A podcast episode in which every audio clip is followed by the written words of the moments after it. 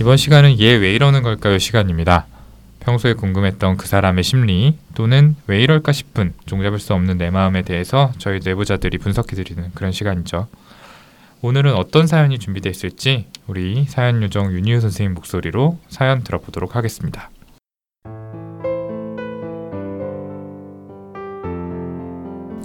안녕하세요. 저는 31살 여자 사람입니다. 이메일로 이렇게 궁금한 점을 보내도 되는지 잘 모르겠지만 한번 보내보자 라는 마음으로 보냅니다. 저는 지금 미국에서 박사 공부를 하고 있습니다. 부모님은 한국에 계시고요. 미국에 온 지는 한 10년 정도 됐습니다. 학사 때부터 해서요. 그래서 학사, 석사 후에 정말 하고 싶은 공부를 해보자는 마음으로 박사까지 하게 되었습니다. 유학 생활하는 동안에는 장학금으로 학비를 모두 충당했고 아르바이트를 하면서 지냈습니다. 몸이 아플 땐 부모님께서 금전적인 도움을 주시기도 했지만 크게는 부모님 도움 없이 열심히 공부하고 있습니다. 특히 박사는 월급도 받기 때문에 넉넉하진 않아도 쪼들리는 삶을 살고 있진 않고요. 나름 그런 면에선 제 자신에게 뿌듯했는데 서른이 된 작년부터 갈수록 자존감이 떨어지고 있습니다. 공부가 길어지면 길어질수록 부모님 눈치가 보이고요. 압박도 주시고요. 제가 공부하는 걸 탐탁하게 생각하지 않는 부모님 때문에 마음고생이 심해지고 있습니다. 부모님께서는 제가 그냥 공부 그만하고 일해서 돈 벌기를 바라십니다. 용돈도 드리고 여행도 보내드리고 다른 집 자식들처럼 나이 서른 먹었으니까 자식돌이를 하길 바라시는 것 같습니다. 집에 전화할 때마다 말다툼 같지 않은 말다툼으로 힘이 듭니다. 그렇다고 저희 집이 힘이 든 건 아닙니다. 그냥 단순히 제가 서른 넘어서까지 공부하시는 게 싫으신 것 같아요. 난 박사 공부하는 딸이 싫다. 이렇게까지 말하실 정도였으니까요. 부모님께서 어떤 마음인진 이해가 됩니다. 그래서 그냥 전화로는 묵묵히 말 듣고 네, 네, 죄송합니다. 이렇게 하고 끝낸 편인데 요즘엔 학교에서 하는 연구도 갈수록 어렵고 또 벅차서 마음의 스트레스가 더 깊어지는 것 같습니다. 게다가 우울한 마음에 감정 기복까지 심해져서 상담을 받는 게 좋다고 생각을 해서 상담을 받자 이렇게 마음을 먹었습니다. 그래서 얼마 전에 학교 병원에서 하는 정신과를 찾아서 상담을 받았는데 문득 의사 선생님들이 저의 고민과 우울증에 대해 얼마나 이해를 하실 수 있을지 의문이 들었습니다. 솔직히 제가 부모님께서 받는 스트레스는 지극히 한국적인 것이라고 생각을 합니다. 비슷한 고민을 갖거나 겪어본 경우는 대개 아시아계 학생들, 뭐 유학생들이죠. 이런 사람들 뿐이지 저의 미국 교수님이나 아니면은 친구들은 이해를 하지 못합니다. 제 미국인 남자친구도 그렇고요. 미국 교수들이나 아니면 친구들은 왜 부모님이 너의 공부에 대해 간섭하시는지 모르겠다. 학자금 대출 받은 것도 아니고 너가 하고 싶은 일을 묵묵히 하는데 왜 서른에 돈을 벌고 결혼해서 안정적인 삶을 꼭 살아야 한다고 생각하시는지 모르겠다. 이런 말을 합니다. 즉 이해를 못 한다는 거죠. 한국은 아무래도 서른이 되면 뭐 회사에서 자리 잡고 결혼해서 집장만 하고 사는 게 아무래도 정석이니까요. 부모님 관점에서는 제가 그렇게 살고 있지 않기 때문에 마음에 안 드시는 거라고 그걸 표현하시고 그래서 저로서는 마음고생이 있는 건데 이런 문화적인 차이를 미국 의사 선생님들이 얼마나 이해를 하실 수 있을까요? 아니면 환자로서 그런 걸 기대하지 말아야 될까요? 전 단순히 내담자로서, 환자로서, 혹은 하나의 과학적 연구를 위한 개체인 것일까요? 선생님들께서는 문화적 바탕을 배제하고 정신 분석하는 게 가능한지, 또 외국인 상담할 때는 어떻게 대하시는지 궁금합니다.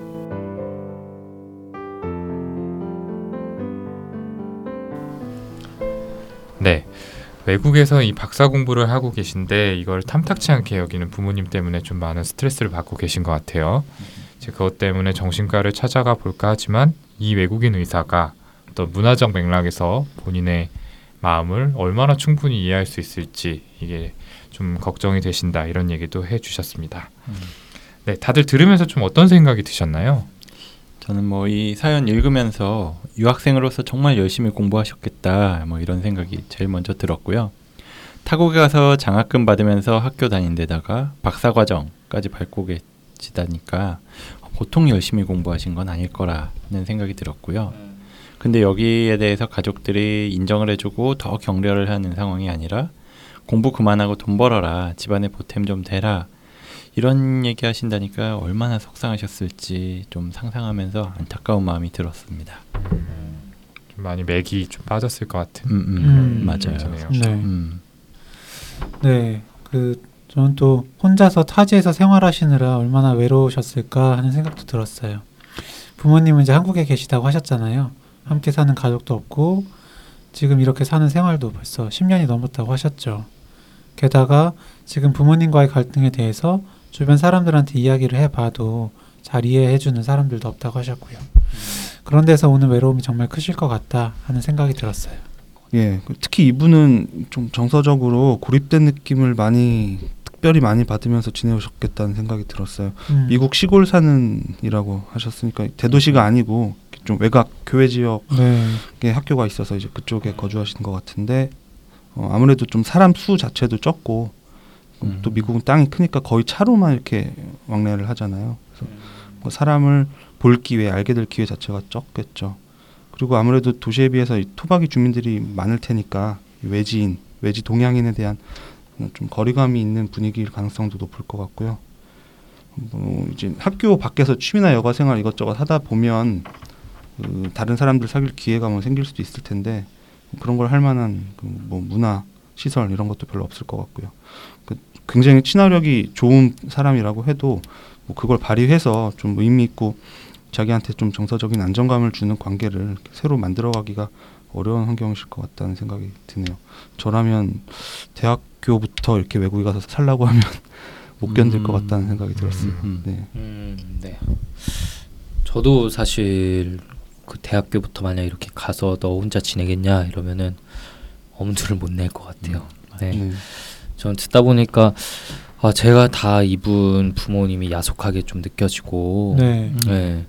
서른 살에 혼자의 힘으로 박사 과정까지 밟고 계신 건데 뭐 아까 이분 얘기에 이제 서른 살이면 한국에서는 흔히 뭐 직장에 취직하고 뭐 돈 벌고 집장만 하고 결혼하고 이런 얘기를 해주셨지만 요즘 서른 살에 그런 걸 다 해내시는 분들이 사실 별로 거의 네, 없죠. 거의 없죠. 어. 네. 네, 저의 동네 친구들만 생각해봐도 30 중반이 다 넘어가는 시기에 음. 네, 음.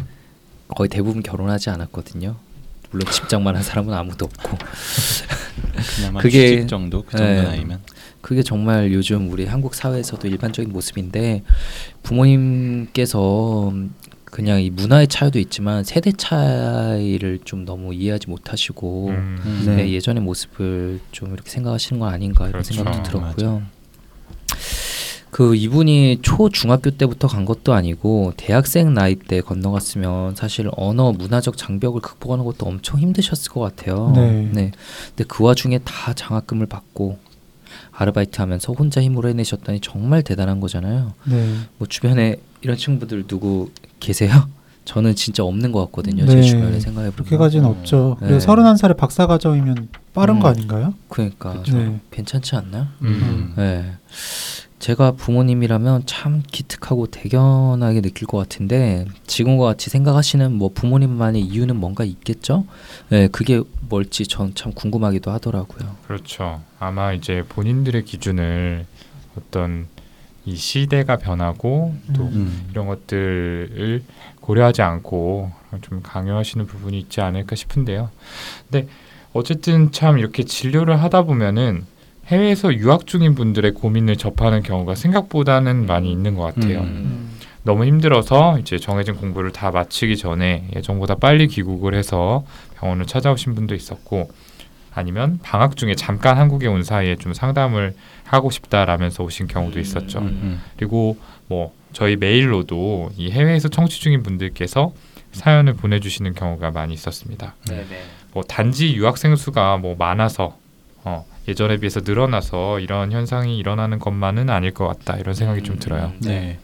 저도 지금 진료 중인 분도 있고 아니면은 예전에 상담을 하셨던 분들 중에서도 유학생 분들이 여럿 있었던 것 같아요. 근데 약간 좀 안타까울 때가 있었던 거는 뭐 방학을 하고 나서 잠깐 기간 동안 와서 뭔가 많은 치료를 받길 원하시는 그런 경우도 있었고 그것도 그나마 괜찮은데 계약을 앞두고 뭐 한 2주일 정도 남기고 한 일주일 남기고 이런 시점에서 찾아오실 때는 사실 정말 해드릴 수 있는 게 많지 않아 가지고 안타까운 때도 많았는데 이렇게 계약 앞둔 시점에 되면 돌아가서 내가 또 그 생활로 돌아가야 된다 이 생활 이 생각 때문에 정말 막막해하면서 진료실을 찾아오시는 경우도 많았던 것 같고요.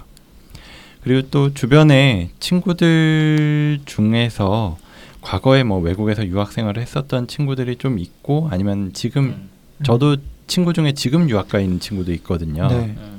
근데 그 친구들 이야기 들어봤을 때도 진짜 스트레스 많이 받고 또 외로움, 우울 뭐 이런 문제를 경험하는 사람들이 정말 많다고 하더라고요. 음. 주변에도. 음. 네, 맞아요. 그 실제 통계적으로도 외국 생활을 하는 분들이 정신 건강상의 어떤 불편함, 고통을 호소하시는 경우가 확실히 많다고 하는데 어, 상담소를 찾아오는 경우도 그러다 보니까 많으실 거고요. 어, 이거에 대한 정확한 통계 자료는 없지만 그 미국 워싱턴에 있는 그 한국인 대상의 가정 상담소에서 작년 한 해 동안 1,300건 정도의 상담이 시- 접수가 됐었는데 이 중에 한 4분의 1, 한 24% 정도가 정신 건강에 관련된 상담이었다고 네. 어, 하고요. 중요한 건 이 수치가 그 전해였던 2016년에는 11%에 불과 했었다고 해요. 그러니까 두배 이상 정신 건강 관련한 상담이 늘었다라고 하는 건데 음. 뭐 특히 우울이나 분노, 자살 충동, 뭐 망상 장애 같은 문제들로 주로 상담을 요청을 했다고 합니다. 네. 게다가 뭐 여러 보도 자료들을 보면 미국이나 뭐 다른 외국의 한인 사회에서 정신 건강 문제가 심각해진 다음에야 상담소나 병원을 찾는 경향이 있어서 초기에 평가나 치료를 받지 못하는 경우가 많다고 해요. 네. 여기는 뭐 정신질환을 나쁜 것으로 생각해서 숨기려고 하는 인식에 영향을 주기도 하고 이제 의료보험 같은 문제 때문에 쉽게 진료소를 찾지 못하는 문제도 있다고 하고 음. 언어적인 문제가 장벽이 되는 경우도 당연히 있을 거고요. 저희에게 사연 메일 주셨던 여러분들에게도 같은 이야기들을 들었던 것 같아요. 그러다 보니 아직은 유학생들이나 이민자들을 대상으로 한 체계적인 통계 자료가 있지도 않을 뿐더러 그나마 가지고 있는 자료들을 실제에 비해서 문제가 적다고 조사되었을 가능성이 높다고 하네요. 근데 사실 저희 방송에도 그러고 보니까 이제 통계 기능이 있어서 제가 지금 방금 한번 찾아봤거든요. 네. 음. 이제 어느 나라에서 재생을 했는지 퍼센트지가 나오는데 아마 저 말고는 지금 안 보셨을 것 같은데 음, 우리나라에서 저희 방송을 아까 저희 방송 듣는 분들 중에 이제 국내에 계신 분들 퍼센티지가 얼마나 될 것 같아요? 70. 95%. 저도 한 90. 80은 될 것 같은데. 음, 일단 희우는 좀 문제가 있는 것 같고 아니 이렇게 네. 말해서 적다라고 할 줄 알았는데. 아니 93%. 네. 어, 저는 7%면 생각보다 굉장히 많은 분들이 해외에서 들어주신다고. 생각하는데 보니까 3%가 미국에 계시고요. 아, 아. 나머지 다양한 국가들에서 들어주시네요. 뭐 일본, 호주, 독일, 뭐 프랑스 등등. 음. 독일에서 진료 보러 오셨던 분도 계셨어요. 저희 어허. 팟캐스트 듣고. 아, 아, 그 메일 주셨던 분인가? 음. 메시지였나요? 음, 맞아요. 뭐 정리를 좀 하자면 이 저희들의 경험을 보더라도 그렇고 이 실제 통계를 보더라도 유학생이나 아니면 이민을 가 있는 분들께서 심리 상담을 받거나 정신과 진료를 보는 경우가 참 적지 않다 이런 결론을 좀 내릴 수 있을 것 같습니다. 저도 전공의 때이 교과서나 어떤 논문들을 읽다 보면은 이 정신질환의 위험 요소로 유학 또는 이민이라는 단어가 음. 포함된 음, 경우가 음. 종종 있었던 게 기억이 나요. 네. 음. 그렇다면 이 유학생이나 외국에 거주하시는 분들은 왜 정신 건강에 좀 취약한 부분이 생기는 걸까요? 네. 일단 가장 먼저 떠오르는 이유는 그래도 인간관계, 그러니까 인간관계에서 고립이 아닐까 싶어요. 음. 그러니까 사연자분처럼 가족들은 다 한국에 남아 있는 상황에서 혼자서 유학을 떠나는 상황도 많고 또 같이 가족이 간다고 해도 그때까지 같이 생활하고 친해졌던 친구들과 떠나게 되는 거잖아요. 음. 그러니까 순식간에 인간관계가 단절되는 경험을 하게 되는 건데 음. 이게 좀 영향을 준다고 생각합니다. 네, 네. 그렇죠. 그리고 외국으로 가는 경우에 언어의 장벽이라는 게 또 굉장히 클 것 같은데 그 우리나라에서 뭐 예를 들어 도시에서 시골로 아니면 시골로 도시로 아 시골에서 도시로 전학을 가거나 이렇게 진학을 다른 지역의 학교로 하게 돼도 기존의 친구들과 완전히 그 관계가 단절되는 경험을 할 수가 있잖아요. 네. 음. 저는 이런 경험이 없는데 이제 뭐 진료실에서 말씀하시는 경우나 제 주위의 친구들을 보면 굉장한 스트레스 덜하고요. 이게 아, 네, 그럼요. 국내에서 이동을 네. 해도 몇 번 들었는데 정말 지옥 같았다라고 표현하시는 네. 분들이 있더라고요. 아, 네. 고립감 어떤 불안이 극심할 수밖에 없는데 그러다가도 또 얼마 안 돼서 뭐 그 새로 옮겨간 데에서 친구 사귀고 음. 좀 적응을 해 나가는 경우가 대부분이시죠. 음. 이렇게 외국으로 갑작스럽게 이민이나 유학을 가시는 경우에는 이게 안 되는 게 당연히 외국어가 뭐 어느 정도 뭐 실력이 있었다고 해도 완전하지 완전할 수가 없기 때문에 자기 의사를 제대로 뭐 이렇게 학교의 친구들이나 뭐 주위 이웃들에게 음. 표현을 할 수가 없고 네. 어, 상대방이 하는 이야기도 알아듣지 못하다 보면 뭐 귀머거리나 벙어리가 된 거랑 사실 다를 게 없는 상황이잖아요. 음, 그 그렇죠. 시점에서는. 그래서 유학 간 경우에는 그런 음, 거- 그 현지 학생들과 어울리기를 꺼려하고 자연스럽게 좀 혼자 있으려는 좀 위축되는 경향을 보일 수밖에 없을 것 같습니다. 네. 네.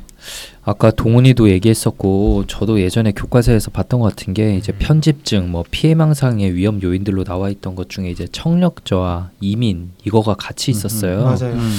아 그래 나도 뭐 외국에 나가면은 못 듣는 거나 마찬가지지 막 이렇게 생각하면서 외웠었는데 저도 옛날에 이제 외국에 몇 달 지낼 때가 있었는데 거기서 농구를 자주 했었거든요 근데 이제 농구를 하러 가면은 이제 한국에는 이제 저밖에 없어가지고 그러니까 유학생으로 와 있는 사람들은 많아도 농구하는 사람은 별로 없어가지고 음.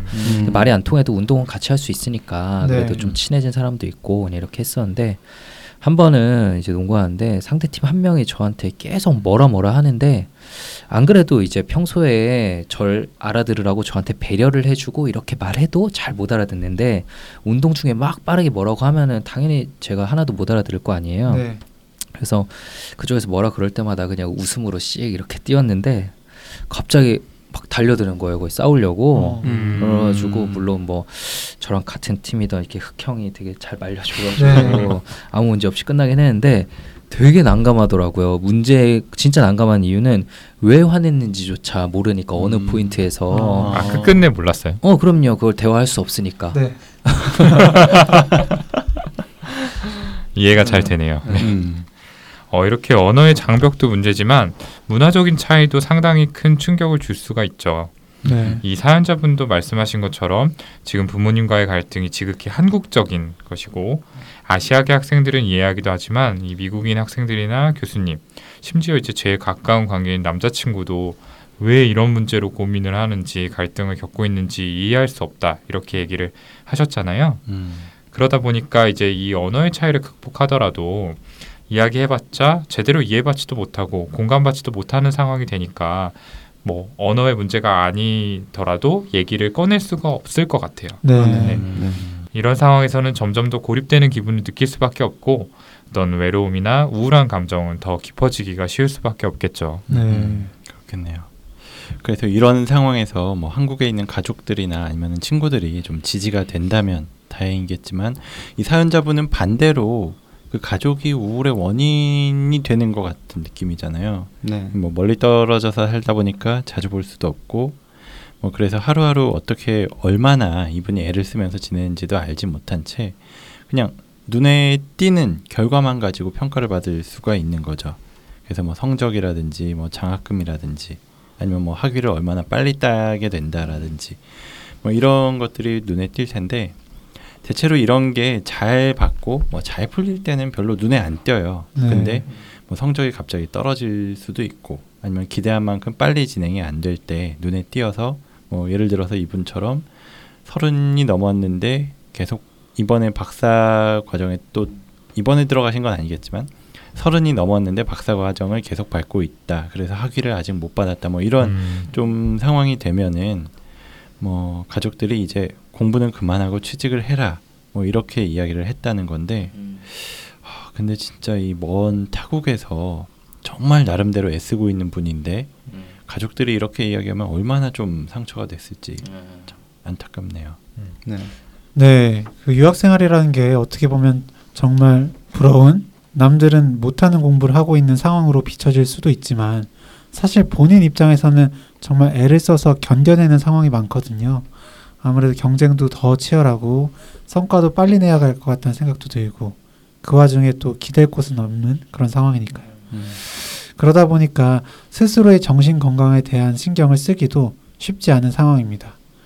지금 우리나라 그 국내라고 해서 경쟁이 적은 건 아니지만 외국에 나가서 공부하고 있는 상황에서는 힘들다고 해서 잠깐 쉬어가는 게 더욱 만만치 않잖아요.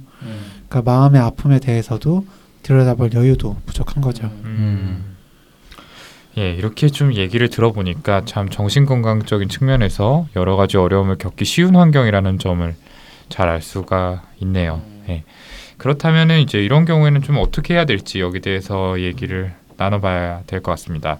이 사연자분도 정신건강의학과에 가서 상담을 받아보고 싶다라고 말씀을 하셨는데 주변 사람들의 반응을 봐도 그렇고 본인 생각에도 이 문화적인 차이 때문에 과연 정신과 의사가 자신의 상황을 이해할 수 있을지가 걱정이 된다라고 말씀을 하셨잖아요. 여기 대해서는 좀 어떻게 생각을 하세요? 네, 뭐 솔직히 말해서 문화적인 차이가 있을 때 그 차이에 대해서 뭐 100% 이해할 수는 없겠죠. 이제 사연 중에 그 정신과를 찾아 상담을 받았는데 문득 의사 선생님들이 저의 고민과 우울증에 대해 얼마나 이해를 하실 수 있을지 의문이 들었다 라는 이 부분을 들었을 때 저는 좀 움찔했었어요. 음. 진료실에서 몇 번씩 듣는 이야기라서 네, 좀. 그랬는데 예, 뭐 사연자분처럼 국적이 다른 경우도 그렇겠지만 우리나라 안에서도 뭐 여러 가지 차이가 있잖아요. 네. 살아온 환경이 다르고 세대가 다르고 뭐 직접 경험하지 않은 삶에 대해서 이야기하는 게 쉽지만은 않은 게 사실이죠. 뭐 제가 진료실에서 정말 자주 듣는 학대, 따돌림, 급작스런 사별, 뭐 시- 정말 극심한 배신 이런 경험 솔직히 저는 없거든요. 음. 네. 제가 알기로는 여기 계신 다른 선생님들도 없을 것 같고 음. 하지만 뭐 그렇다고 해서 상담을 못하는 건 아니에요. 상담의 기본인 공감은 꼭 그 상황을 경험해야만 할 수 있는 게 아니거든요. 그 사람의 상황을 최대한 마음속으로 그려내면서 주의 깊게 듣는 과정 중에 자연스럽게 생겨나는 게 공감이니까요. 그리고 치료자가 경험해 봤을 만한 상황일 때는 쉽게 그리고 더 크게 공감이 되기도 하지만 그 경우 치료자에게 생겨난 감정이 온전히 그 환자 때문만은 아닐 수도 있어요. 예전이나 아니면 현재의 나 자신에 대한 감정이 섞여 있을 수 있죠. 그러니까 공감이란 거, 엠파시는 중립적이고 비판단적이어야 하는데 이런 경우에는 반드시 그런 건 아니지만 심파시, 좀 연민으로 빠지게 될 위험성이 더 높지 않을까 싶어요. 그럴 경우 오히려 더 치료에 있어서 문제가 될 수도 있죠. 음, 네. 맞습니다. 그래서 이렇게 다른 뭐 문화나 가치관을 가지고 있다고 하더라도 그런 차이가 이 상담을 하는데 문제가 되어서는 안 되겠죠. 그래서 항상 배우는 것 중에서 뭐 진료실 찾아오는 내담자에게 선입견을 갖지 말라 뭐 이런 말을 정말 많이 듣거든요. 네. 그게 긍정적인 것이든 뭐 부정적인 것이든 오히려 뭐 지용 형이 방금 말한 것처럼 심파시로 너무 빠져들거나 그러서도 안 된다라는 말도 음. 포함되는데 이게 매번 면담할 때마다 정말 어렵거든요. 뭐 항상 처음 보는 것처럼 미리 판단하지 말고 면담을 하라 뭐 이런 얘기도 듣는데 그런 마음가짐을 하고 들어야지 내담자가 정말로 하고 싶은 이야기를 할 수 있고 또 거기에 음. 집중을 하면서 들어야만 내가 정말 필요한 말을 할 수 있다 네. 라고 이야기를 하는데 그렇게 하기 위해서는 이 상대방의 문화적인 배경에 대해서도 뭐 생각을 안 할 수는 없겠지만 그로 인한 선입견도 가지지 말라라고 하는 건데 참 쉽지 않는데도 계속 연습을 하긴 해야죠. 네. 참 문화적인 배경을 완전히 배제하기는 쉽지 않은 것 같아요. 맞아요. 예, 치료자 역시나 한 명의 사람이고 나름의 가치관을 가지고 있으니까요. 아까 지용이 형이 역시 이제 사람마다 배경이 같을 수 없다라고 했잖아요. 음. 그러니까 결혼을 한 사람, 하지 않은 사람, 학생과 직장인, 부모와 자녀, 어쨌든 각각의 입장이 다르죠. 중요한 건 그런 사람마다 차이가 있다는 점을 인정하고 이제 수용할 수 있는 치료자라면 얼마든지 또 문화적인 차이에 대해서도 받아들일 것이고 또 어쩌면 그런 차이를 통해서 이전에는 생각할 수 없었던 다른 해결 방식을 제시할 수도 있지 않을까요? 네, 저도 앞에서 하신 그 말씀들에 모두 동의하고요. 초반에는 그래도 좀 이 사연자분 말씀하신 것처럼 아, 이, 이, 내 얘기 이해할 수 있을까 이 치료자가 좀 음흠. 불안하고 답답한 느낌 없긴 힘들 것 같아요. 근데 어느 정도 서로 이해가 쌓여서 좀 치료적 관계가 생기면 이게 치료자의 문제지 어떤 국적이나 문화 때문에 문제가 되진 않을 거라는 게 이제 저희의 의견인 거잖아요. 음, 좀 참고를 하시면 좋겠고요.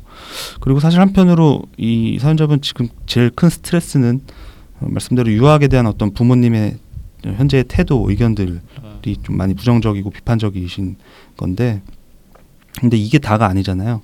이 사연 잘 보면 최근 들어서 이렇게 해오시던 연구가 잘 진행이 되지 않는 것 같은 느낌이라거나 그런 유학생활 전반에서 뭔가 좀 안 풀리는 것 같다고 느껴지는 그 상황에 자체에서 오는 정서적인 어- 어떤 고통이 기저에 있으신 것 같고요. 음, 어, 뭐 벽에 부딪힌 것 같고 정말 몇 년 동안 지금 10년 동안 고생한 게 어, 헛- 헛수고가 될지도 모른다는 그런 불안이 있으실 것 같기도 해요. 음, 근데 이제 부모님이라고 하는 존재가 누구한테나 가장 중요하고 또 가장 가까운 사람일 수밖에 없는데 음, 그분들이 옆에 없는 채로 그 부모라는 존재가 그 불안, 지금 유학생활에서의 불안을 계속 자극하시는 이런 상황에서는 사람이라면 누구나 좀 괴로운 감정을 느낄 수밖에 없고 그건 문화적인 차이의 문제는 아니지 않느냐라는 생각을 합니다. 음, 음.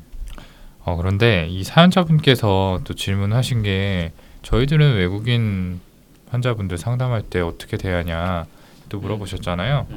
각자 좀 네. 외국인 환자분 본 경험 얘기 좀 해볼까요? 네, 일단. 전공의 때 어. 거의 통역 해 주시는 서비스 분까지 아. 붙여서 몇 번 상담한 적은 있었는데 아 맞네. 그 경우는 정말 한계가 있더라고요. 그래서 정말 제대로 된 상담을 못한 것 같았는데 음. 근데 이분의 경우는 거의 뭐 네이티브처럼 대화하실 거 음. 아니에요. 그래서 그거는 좀 케이스가 다른 것 같고 저도 이제 미국에서 오랫동안 지내시던 분이 방학 때만 진료하러 오셨다가 방학 기간 중에 그래도 좀 많이 좋아지시고 귀국하고 어, 아까 그쪽 미국으로 다시 가시면서 음. 몇달 지약을 처방받아 가시고 다음 방학 때 오기로 약속하고 이런 분들은 몇 분 있어요. 음. 그런데 거기서 꽤 어릴 때부터 잘하고 나신 분들이지만 제가 느낀 거는 크게 다르다 혹은 뭔가 다른 사람 정말 다른 곳에서 온 사람을 만나는 것 같다라는 느낌은 별로 받지 못했었던 기억이거든요. 네. 오히려 정말 같은 한국에 살고 있지만 아, 정말 이런 충격적인 경험이 이런 가정도 있구나 이런 환경도 있구나 이런 걸 느낄 때가 더 많은 것 같지 그 문화권이라는 거에서 그렇게 한계를 느낀 적은 잘 없었던 것 음. 같아요. 어, 맞아요. 그리고 저도 완전히 마찬가지로 완전히 외국인인 분은 아니었고 막 거의 한 어렸을 때부터 몇십 년 동안 외국에 살다가 한국에 오신 그런 분을 면담을 해봤던 적은 있는데 그러다 보니까 약간 언어적인 장벽도 실제로 있더라고요. 뭔가 본인의 말을 막 표현을 해야 되는데 음. 영어가 튀어나오죠. 어, 한국어로 안 되니까 영어로 말씀하시는데 네, 문제는 그. 단어는 제가 모르는 단어일 때가 꽤 많아요. 그런데 그럴 때 지금 기억이 나는 게 그게 무슨 말인지 내가 이해를 못했다라고 저는 오히려 물어보거든요. 그래서 그게 무슨 말인지 좀 설명을 해달라 음. 그러면은 되게 어렵게 어렵게지만 뭔가 좀 더 쉬운 영어 단어들로 막 설명을 하시면 그쯤에는 이제 이해가 되는데 그렇게 하면 자기의 어떤 생각을 되게 자세하게 좀 풀어서 이야기를 하게 되시는 거거든요. 네. 그러다 보면 어느새 어 하면서 자기가 정리가 되기 시작하시는 거예요. 그래서 좀 차이는 있었지만 그 차이를 그냥 대충 알아듣고 아 그거 뭐 이렇지 저렇지라고 제가 말씀드린 게 아니라 그냥 계속 물어본 것만으로도 스스로 생각을 하고 풀어내고 그게 도움이 됐지 않았나 싶은 그런 생각이 드는 분이 있어요. 음. 그리고 그 어떤 생각, 특히 감정의 전달이라는 게 의사소통이라는 게 비언어적인 포션이 음. 훨씬 크잖아요, 사실 음, 언어에 맞아요. 음. 네. 표정이나 뭐 뉘앙스나 제스처 네. 그렇기 때문에 정말 어느 정도의 의사소통이 되는 상황이신 것 같아요, 이분 사연자분은. 큰 문제는 없, 없지 않으실까 생각이 드네요. 음. 오동호 선생님은 유창하시잖아요. 그래서 실제로 이렇게 진료하시기도 그러게요. 했고. 음. 유창하지는 않은데 저는 외국인 환자를 좀 몇 명 봤거든요. 네. 음. 전공의 때 입원으로 보기도 하고 네. 외래도 좀 주기적으로 보는 환자분들이 계셨는데 저는 이분의 걱정이 좀 이해가 가요. 음. 사실은 저는 이런 게 완전히 없을 거라고는 생각 안 하거든요. 음. 네. 왜냐하면은 저도 영미권 분들이 와서 본인의 고민들을 이야기를 했을 때 뭐 이런 일반적인 그러니까 외국 생활에서 오는 어려움 이런 것들은 이해를 할 수 있지만 어떤 대인 관계에서 오는 어려움들 같은 경우에는 음. 확실히 가치관이라는 게 맞아요. 음. 어떤 문화권에 음. 좀 기반을 하고 있기 때문에 음. 제가 좀 이해하기 어려운 부분들이 있더라고요. 네. 음. 그 예를 들어서 뭐 어떤 성관계를 맺는 부분들에 있어서도 우리나라 사람들보다는 좀 저- 자유롭고 그런 부분에서 조금 더 쿨하고 어떻게 보면은 네. 그런 것들이 있잖아요. 그러니까 제가 생각하기에 이거는 쉽게 받아들일 수 없고 스트레스를 분명히 받을 것 같은데 오히려 그런 부분에 대해서는 좀 대수롭지 않게 생각하고 반대로 음. 어떤 부분에서는 그냥 넘어갈 수 있을 것 같은데 굉장히 또 이런 것들을 좀 크게 또 음. 힘들어하고 이런 모습들을 보면서 이런 게 이 사람의 성격적인 특성인지 아니면은 정말 문화권의 차이에서 오는 건지 이런 것 때문에 음. 좀 혼돈스러웠던 경험이 있어요. 네. 그래서 100% 이해하지 못할 거다라는 거는 사실은 인정을 해야 될 것 같고요. 맞아요. 어 그럼에도 불구하고 제가 드리고 싶은 말씀은 그래도 저는 그때 좀 그 사람들의 입장에서 생각하려고 많이 노력을 했거든요. 주변에 많이 물어보기도 하고 네. 그리고 또 입원 환자분들 같은 경우에는 이제 좀 프라이버시라서 정확한 증상을 말씀드리기는 어렵지만 그러니까 이를테면은 우리가 뭐 말수가 많거나 어떤 활동이 좀 많다라고 하면은 조증을 의심을 하잖아요. 네. 근데 기본적으로 그런 영어권 네. 분들을 보면은 우리보다 더 막 액션이 많고 네, 맞아요, 좀. 활달하고 네. 아무에게나 말도 잘 걸고 이런 부분들이 있단 말이에요. 그러니까 이런 거를 감안하지 않으면은 좀 제대로 된 진단을 내리기가 어렵고 실제로 이것 때문에 좀 헤맸던 네. 기억이 있어요. 음. 제가 말씀드리고 싶은 거는 그 미국 의사 선생님도 분명히 이 사연자분께서 내담자로 찾아가면은 나는 내가 이해할 수 있는 데까지만 하고 그냥 나머지는 모르겠다라는 태도를 취하시기보다는 또 사연자분의 입장에서 좀 생각해 주려고 노력을 하시지 않을까. 네, 그러니까 네. 한번 찾아가 보셨으면 좋겠다. 이런 말씀을 좀 드리고 싶습니다. 음. 아무튼 이렇게 사연자분께서 여쭤보신 문화적 차이가 있을 때 상담이 잘 진행될 수 있는지에 대한 얘기는 어느 정도 한 것 같은데요. 그렇다면 이 사연자분께서 현재 상황들을 어떻게 해결해 나갈지에 대해서도 한번 이야기를 해보면 좋을 것 같습니다. 네. 저 이제 사연자분께서 부모님이 이제 자식돌이를 하길 바라시는 것 같다라고 하셨잖아요. 근데 앞에서 지용 형이 얘기하기도 했지만 전 정확히 부모님이 지금 이렇게 일을 하라고 하시는 이유를 잘 모르겠어요. 타지에서 공부하는 딸이 뭐 걱정되시는 건지, 뭐 생활비를 보태주거나 아니면은 여행 보내주는 걸 좀 바라시는 건지. 어, 아무튼 뭐 여러 가지 이유가 복합적으로 있겠지만 지금 부모님이 일방적으로 말씀하시고 사연자분은 듣기만 하면서 좀 부모님의 속마음 진짜 이유는 좀 다 듣지 못하셨던 거 아닐까라는 생각도 좀 들어요. 어 만약 이게 결국 상대방이 내 뜻대로 해줬으면 좋겠다는 이런 컨트롤 이슈와 관련이 있는 거라면 꼭 부모 자녀 간이 아니라도 대인 관계에서 얼마든지 발생할 수 있는 문제거든요. 이런 부분에서 접근을 한다면 아무리 미국 정신과 의사를 하더라도 좀 이해하고 공감하고 또 문제 해결에 도움을 줄 수 있지 않을까라는 생각이 듭니다. 네, 이분이 사실 한 10년째 지금 부모님 도움 없이 거의 뭐 독립하신 거잖아요. 스스로 잘 해나가고 네. 계신데 그러면서도 이 전화기 너머로 들려오는 이 부모님의 말을 거부하거나 이 부정하면 안 될 것 같은 압박감 그리고 그게 이 생활 전반을 힘들게 하고 계시는 예, 상황이라는 게 좀 특이하신 것 같아요. 예, 그래서 그 압박감, 예, 부모님의 말에 내가 이렇게 크게 심리적으로 좌우되는 그 압박감이 어디에서 왔는지, 뭐 오래된 애착 이슈일 수도 있고, 뭐 여러 가지 이유가 있을 텐데 그 부분에 대해서 좀 상담을 통해서 예, 다뤄보시면 도움이 될 것 같습니다.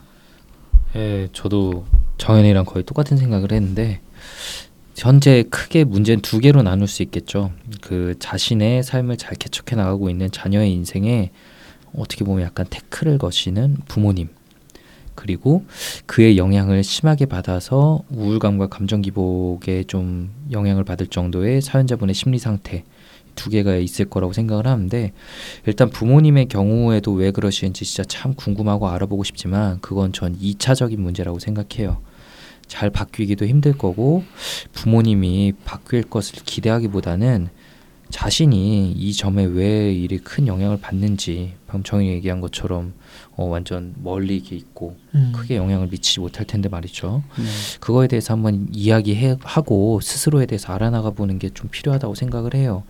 사실 이분의 히스토리만 들어보면 엄청 독립적인 분인 것 같은데 어, 왜 영향을 받으실까? 저도 이게 좀 궁금하긴 네. 하네요. 네. 그리고 또 한 가지 뭐 이 지금 이런 말에 많이 영향을 받는 심리 상태가 아까 중간에도 잠깐 얘기가 나왔지만 뭐 공부가 잘 진행이 되지 않고 연구가 잘 안 되는 것 같아서 뭔가 미래가 답답해 보이고 잘 어두워 보이고 이래서 느껴지는 걸 수도 있을 것 같아요. 근데 이 말이 좀 위로가 될지는 모르겠지만 사실 꼭 미국에 계셔서가 아니라 우리나라에 있는 지금 한 30살 정도 된 사람들한테서 정말 많이 듣는 얘기잖아요. 정말 많이 하시죠. 어, 이런 고민. 네. 그렇죠. 이런 진로라든지 뭐 이 정도 나이에 대학원 다니고 있는 분들도 있고 취직 활동을 계속 하고 있는 분들도 있고 아니면 수험생도 많고요. 그렇죠. 네. 정말 다양한 분들이 우리나라에도 이미 많아요. 이런 고민을 외국에서 지금 미국 시골에 계시기 때문에 많이 공유를 못 하셔서 그럴지 모르겠지만 정말 많은 분들이 비슷한 고민을 하고 있고 그리고 그분들도 다 나름대로 조금씩 조금씩 자기가 해야 될 것들을 하고 계신데 아마 이 사연자분은 지금까지는 정말 잘해오신 분이라고 생각해요. 장학금도 계속 받고 지금 월급 받으면서 공부하고 계신 거잖아요. 그런 만큼 나 혼자만 막 이러고 있는 거 아니다. 나 혼자만 뒤처지고 있는 거 음. 아니다라는 그런 생각만 좀 가져도 조금이라도 위로가 되지 않을까 싶은 네. 그런 생각도 드네요. 미국엔 별로 없을지 모르지만 그렇죠. 우리나라에 네. 정말 많습니다. 음, 근데 아마 비슷한 고민 하고 계실 분들 정말 많으실 거예요. 음. 제가 유학생 중에도 어, 네, 네. 유학생 지인들 얘기를 들어보면은 이분하고 크게 다르지 않은 고민들을 얘기하시는 분들이 많이 있으시더라고요. 네네. 음. 네, 혼자가 아니라는 생각 꼭 한번 해보셨으면 좋겠습니다. 예, 이 정도로 좀 얘기를 마무리할까 하는데요. 오늘 저희가 좋은 이야기 나눌 수 있도록 소중한 사연 보내주신 사연자분께 다시 한번 감사의 말씀을 드리고 타국에서 참 고생하고 계시는데 하루빨리 좀 마음이 편해지셨으면 하는 바람입니다. 네. 그러면 35-2화 예, 왜 이러는 걸까요? 시간은 이걸로 마무리 짓고요. 저희는 다음 정신건강의학과의 비밀을 소개합니다. 정비서 시간에 더 재미있고 유익한 주제를 들고 찾아뵙도록 하겠습니다. 감사합니다. 감사합니다. 감사합니다.